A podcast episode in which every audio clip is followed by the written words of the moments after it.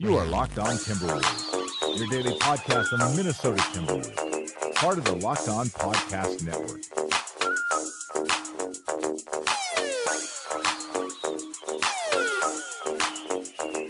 All right, talking with Brennen Scarborough, the Flying Hawaiian, the broadcasting extraordinaire at Northwestern. By the way, we are both graduated. Congratulations on getting done with college. Uh, well, you haven't officially walked yet, but I've officially walked. You're going to be walking very soon. Uh, congratulations, we made it. We made it through four years, and now all we have left is to just enjoy the rest of these playoffs and the NBA Finals. I'm so excited. Yep, yep. And I am, I don't know, I'm, I'm happy for you as well. You know, it's been a crazy four years, but yeah, it's time to enjoy some playoffs, baby. It's enjoy, it's, we need to see this one out. It's, it's getting really interesting. It really is. And we were just talking, and I decided to throw on uh, the mic and start recording. And we were just talking about the the 76ers, the mishap they had with the confetti, uh, and the, the Boston Celtics. They play, right, right now, we're recording this Monday morning. They play tonight. And so. Uh, that that could be that could be the end of the series for the 76ers. Is there a way that they get swept? I mean, I know that game four, uh, when you're down 0-3, there's a lot of desperation time.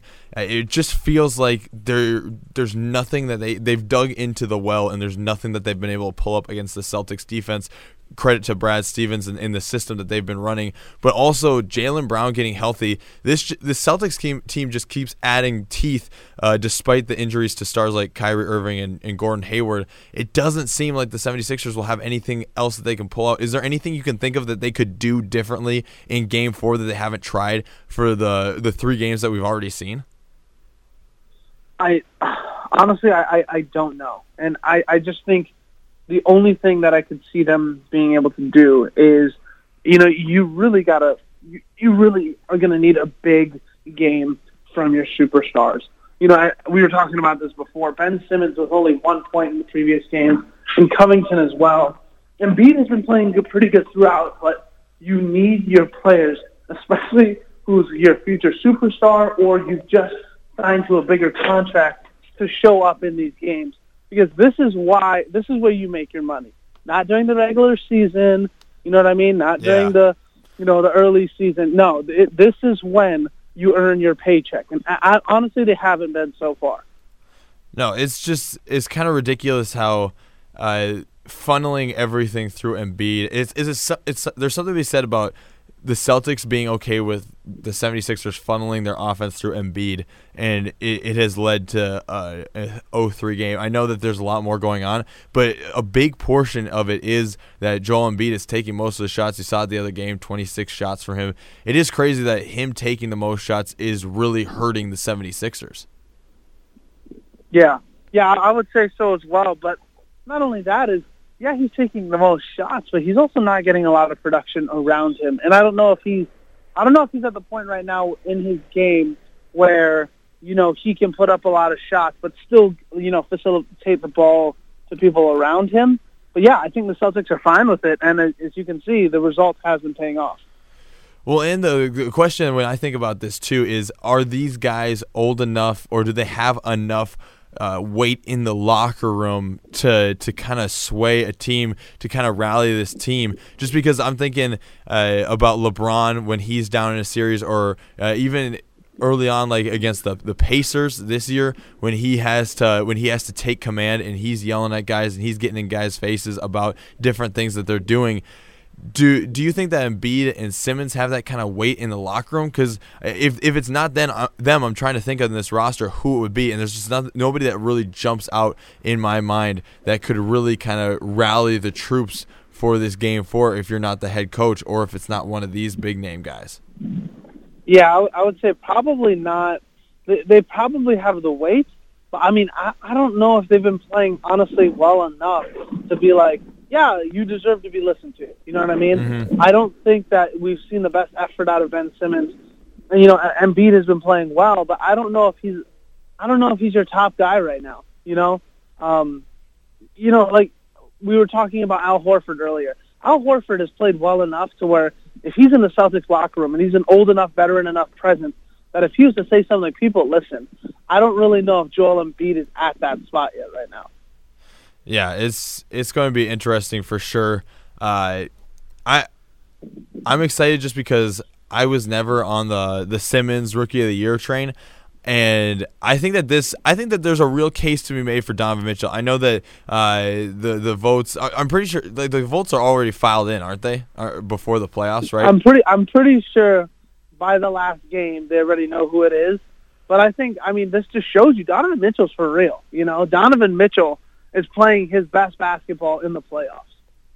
Well, and this was my point headed into the playoffs was that Donovan Mitchell, we've seen him make big shots before. Like Rudy Gobert was out. You had uh, you had Ricky Rubio who who is going to want to pass the ball first before he's taking those last second shots. You don't have Gordon Hayward on the team anymore, and so the guy making those those make or break shots in the last five minutes of the game, and the guy taking the ball up the floor in the last minute of the game was a lot of times, especially through those two months when they really got back into playoff position.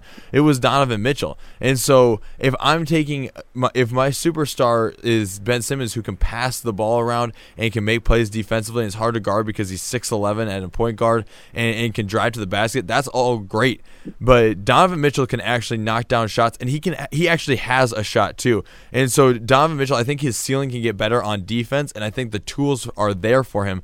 But as far as rookie of the year this year, I think that he's just proven it because there's been more times where he he has put the the team on his back at the end of a game and not just not just made a really good presence in the the first half of a game. Yeah, he he has been playing outstanding, and you know it's it's tough to see them go against a team like the Rockets. You know, Donovan Mitchell. I, I would say that Donovan Mitchell definitely has less. You know, he has less options than Ben Simmons does right mm-hmm. now. But I mean, it's just really tough because you you know that he could be playing better if he had more options on the team, especially like the Rockets on a team that's kind of off and on. But you know, he's been playing really well. And if you could still vote to this point, Donovan Mitchell, I think, would definitely be Rookie of the Year. Yeah, and it's it's just the things he he because he's not just a shooter too. I know no. he's at that shooting guard spot, but when the rookie Ricky Rubio went down uh, in that uh, what was the game six of the the Thunder series, and he hasn't been able to play against the against the Rockets, and so you saw uh, right away in the first game Donovan Mitchell a lot of a lot of scoring, but then the, he they saw that they needed the adjustment, and so the next game uh, there he's there with the the seven assists in the first half, and so he's able to change his game. He's able to find open guys and get assists. He's able to be the scorer, and I think that his defense is just going to get better. And so I, I like him uh, going forward a lot, and I I think that he has proven himself as rookie of the year just because, like you're saying, you trust him. You trust him in the last minute of the game to knock down a shot, and you can trust Simmons to to pass the ball and to and, to find an open guy in the last minute of the game. That's all well and good, but I like my my main guy, my number one guy on the team, to be able to knock down that shot from outside too. And I think Ben, I think Donovan Mitchell gives you a little bit more right now than Ben Simmons does. Absolutely, and you know I see Donovan Mitchell, rookie Rubio. I see that relationship honestly a lot like Tony Parker and Manu Ginobili in the sense that Ricky Rubio and Tony Parker had to hand, have to handle the ball because they they aren't the best shooters on the court. You know, they've got really good vision. They play pretty good defense, and you know they you know they can drive, they can make layups, and they they're really good at facilitating. They're not the best shooters, and even though Donovan Mitchell and Manu Ginobili could handle the ball for their teams, it's better for them to be the shooting guard to kind of be that dual threat guy. You know. Absolutely, absolutely. And it, if I'm looking at the the rest of the playoffs, uh, or the rest of the playoff picture, and you're kind of looking at the other rookies, where do you slide in the the other guys just as far as how impressed you've been with their performance? I, have really been impressed with Jayson Tatum. Obviously, stepping into the bigger role nicely. He uh, went from averaging 13 points in the regular season to he's averaging right now 18 points per game in the playoffs. Big jump for him. He's just really stepping in and fitting into that production. Uh, and then you have uh, a guy I think a lot of people forget about on the Raptors, OG Anunoby uh, for for Toronto, uh, uh, the forward. He, he's done a good job. Uh, I know that LeBron just feasts against the Raptors. And, but he's done a good job of defending him in a few of these games, uh, and, and he's he's held his own. He hasn't made he hasn't been just just stomped like we've seen plenty of guys uh, stomped by LeBron before. And I know that LeBron has he's eaten plenty well this playoff series against Toronto, but still a rookie trying to just do his best against uh, one of the best players in the world and one of the best players ever to play. Uh, I thought he I thought he's been doing fairly well in the playoffs, and I think that he has a pretty great ceiling to jump to as well. So as far as the rookies that you see around the playoffs that aren't Simmons and Mitchell, is this class maybe one of the best classes we've seen in the last five years just because of how they've adapted to the playoffs? Yeah, I would say so. You know, we have. I mean, if we are doing that Simmons is a rookie thing, um, you know, just even with uh, OG, with Simmons, and with Mitchell, this is a really good class that shows, a, and Tatum as well, that shows a lot of maturity. You know, Donovan Mitchell, Jayson Tatum, Ben Simmons, all people who are leading their team as rookies. You know, the, it's not really easy to do that. You know, coming in and being like, hey, I'm going to be a main contributor. I'm going to be a guy that our team can trust as a rookie. You know, not easy, especially with Jayson Tatum. You know, you had two superstar uh, players both go out, you know, early on. And Jayson Tatum really needing to mature three, four years past, you know, what he's supposed to be right now just in order to keep up.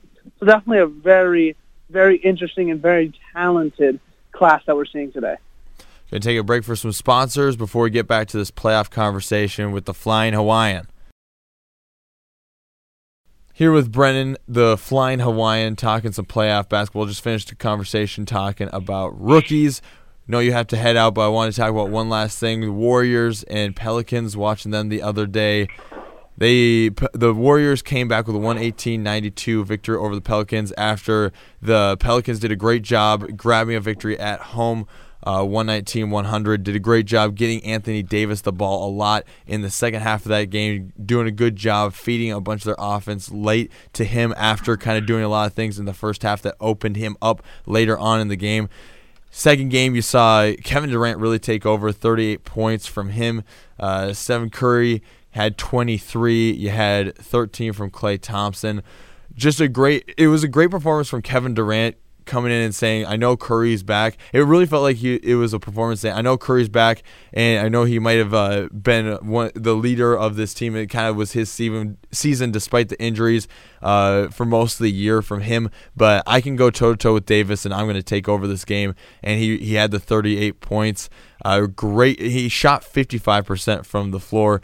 Uh, what did you think of this performance from the Warriors? And can the Pelicans sneak out another game, or is it going to be a gentleman's sweep going back to Oakland here?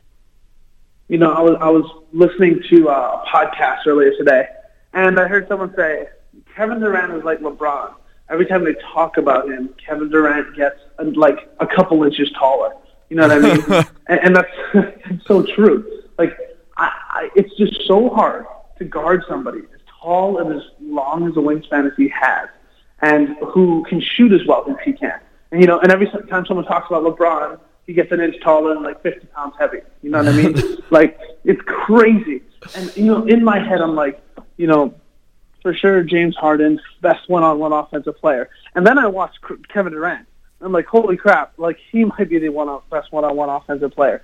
Like lights out from the Warriors you know, I was listening to another thing today. I, you know, you know me, Colton, consuming content left and right. You know what I mean? I can't, I just can't stop sports content wise.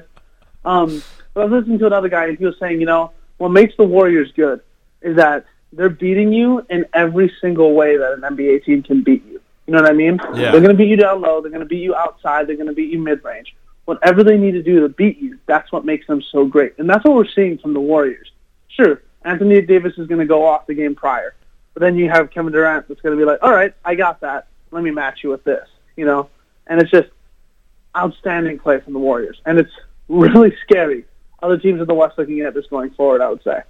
And they talk about when somebody's struggling, they have like a, a couple spots on the floor that they go to, right? Uh, when when a shooter is struggling, and Durant was never struggling, but there was always the, the that shot he took kind of uh, from the elbow right next to the the free throw line, or when he was kind of from that 18 foot range outside the free throw line, or right in front of it. That area, that like 10 foot area right around the free throw line every time he went to it early on, he was money. And so when he got a pass right there, you knew that he was going to shoot. There was a shot where he was right next Jrue Holiday was on him and his face was actually right in front or his hand was right in front of the face of uh, Kevin Durant and he just just plumped it right, plunked it right into the bucket from that range, and you knew he was just going to be automatic from there all game long. And so when he did go to other spots, uh, he was already so in rhythm because he was hitting from from a couple specific areas, and you knew that he was going to be money. So when they were down uh, by what was it, ten or fifteen uh, in the second quarter, you, you knew that you could get a bucket from him right there whenever you wanted, and so that helped kind of generate offense uh, from there, especially in the second half for the Warriors. You saw the 33-19 third quarter for the Warriors. You you can you can put Durant right there, and when you pass it to him, the defense is going to kind of fade to him because of the way he was hitting in the first half, and that opened up shooters later in the game from outside. And to have somebody who you know uh, you can go to, and they're going to get, they're going to find a way to get a bucket. It's just crazy how much that helps. Even when you have guys like Klay Thompson and Curry already on your roster, it helps so much to have a guy like Kevin Durant who you know is going to be automatic from inside the three point range. That that helps your three point shooting so much, especially you see it in that second half of the game. Yep, absolutely. And you know, again, Kevin Durant, and it's it's unfair almost. You know what I mean? you have you have Kevin Durant. You, anyone, him, Klay Thompson, Steph Curry can go off at any point. Draymond Green can drop like 25 if he wanted to. Like it's just, it really is unfair. At some point, does the NBA just go like, hey, look, here we go. LeBron, you need to go to somewhere a little bit more exciting because this is too irritating to watch.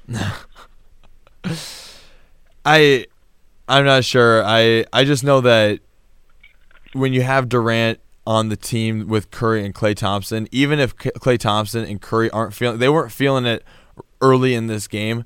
But even if they aren't, you know, eventually it's going to break open for them just because the def- the defense just can't hold up. You know, it, I mean, credit to the the Pelicans for grabbing a game, but the the defense just can't hold up when you don't have any bench. And so when guys like uh, Jrue Holiday and Rajon Rondo are playing over 30 minutes a game, and they're the guys who are kind of defending the back backcourt, and you don't you can't depend on really anybody else to do that. The defense is not going to hold up, and so it's just it's such a bummer for the Pelicans because it was a really fun series against the Blazers that they were able to sweep, and they looked really good, and now they've just hit a buzz saw that is the Warriors. And so if I'm looking at this game is it is the biggest concern you look at like fast break points 15 11 in favor of the warriors. In that first half there are a lot of times where davis and and a guard are running down the floor and they're just not able to convert on, on a layup that should be fairly easy and should be fairly routine in the fast break. And then you look at rajon rondo six points six assists. And you kind of breeze past it when he has four points 21 assists. But when he's not able to get double digits in either category uh, especially assists where he's so good is that kind of co- going to to come back to haunt the the Pelicans? You think in the game five that they're going to have in Oakland, or do you think that there's a way where Rondo can can just get right back on the horse and get back to average to the double digit assists, and the points aren't really going to be a problem? I would say that he he's going to need to be in the double digit assist uh, column. You know, not taking super high risk shots. This is a game where you play efficiently. You know what I mean? Mm-hmm. You're not trying anything crazy in game five. You're trying to just, you know, come out with a win, you know, do what you're good at. A lot of assists, a lot of good defense from Rondo. And I know that he can keep up. I know that he can do that. So, I mean, if they just stick to their game, if the Pelicans are able to convert, like, if, and if they're able to just be efficient, I think they can come away with a win in this one. Well, and Rondo shot horribly two for 10 in this one, but he got to the line for four attempts and he only knocked down one of them. If you can actually knock down your free throws, he's fat. He's so fast, and so he can drive in. And if you're not going to make the layup, at least try and get some fouls and get to the line uh, four, five, six times. And if you can knock down free throws and you're adding in some uh, d- a double digit assist game. Now at least you're contributing in a few ways, and you're you're forcing guys to kind of double you to keep guys out of foul trouble, and you're opening shooters up outside. But if you're not knocking down shots and you're not even going to be a threat threat from the free throw line, you're really kind of neutralizing part of your offensive game if you're Rondo. And I know the assists are the big thing when you're talking about Rondo, and he's really good at playmaking and opening people up, and that's kind of his big talent there. But you do have to do some things scoring wise to help with that. Otherwise, you're not going to draw the defense the same way. So what what I'm hearing is that he has the outside shooting ability of Ricky Rubio with the free throw shooting ability of LeBron James. Very Wow. dynamic, Just- all-around player that anybody wants on their roster. Just flames, flames. Oh my goodness. Uh, you know what? I would take the free throw shooting ability of LeBron James if it means that he's not going over or one for four from the from the line. That's more like that's more like last year's Andre Drummond kind of territory. That's Andre Drummond. I was about to say that, or DeAndre dangerously Jordan. close. Yeah. Dangerously close to that kind of territory. I I don't know. I I liked watching the Pelicans. I really like watching Rajon Rondo. I loved watching him with Kevin Garnett in his days as a Celtics player, and so I I, I kind of have a, a special place in my heart for playoff Rondo, and I, I enjoy watching Anthony Davis. But I think that this one's over in Game Five. Yeah, I, I could see that happening. It, it'll be tough. We'll see what happens. All right, any crazy predictions you got for us uh, before we head out here, or is it just going to be pretty chalk? I think. I mean, I think you can chalk it up. I think it's going to be. I think Rockets put it away. I think Warriors put it. I, I think everybody puts it away that we think is going to. I mean, there's just a lot of questions come uh, Eastern and Western Conference championships, but I mean that's for another day, I guess. But you know, I think right now, I think it's pretty. I don't think anything's happening. I don't think no one's coming back from 3-0, 3-1. Yeah, that's fair. I th- I just think that the teams that are up right now really know what may they they really know themselves. They really have a handle on what they what they do. And obviously that's easy to say about a team like the Warriors with four all-stars on their on their roster, but I think even teams like the Celtics know what really makes them good. I think that the Cavaliers ha- have figured out a way to to make it so that if they can just get enough uh, enough guys working around LeBron, and I think they they finally have figured out maybe a way. The, Kevin Love has had two good games in three with the against the Toronto Raptors. Not something you could say when they were playing the Pacers, and certainly not something you could say when they were playing in the regular season that he could have uh, two out of three great games. And so I think they figured out a way to play him alongside LeBron, and I don't think they need Tristan Thompson to have a really great game to to do well against the Raptors, like people were saying after game one. And so it just feels like all these teams really know what they need to do to beat the team they're playing. And so I think you're right. I think it will be pretty chalk, and I think that we're looking at, at the the conference finals of Warriors Rockets and and uh, Cavs Celtics, and it's going to be sooner rather than later that those happen. These series are not going to get extended too far. So uh, yeah, that's what that's what we have for you guys, and thank you so much to to Brennen for doing a podcast on the fly, doing one kind of off the cuff, and, and joining us this morning. Appreciate it, Flying Hawaiian, Of course, love it. Thanks for having me on. and thank you to listeners for tuning into another Locked On Wolves podcast, part of the Locked On Podcast Network.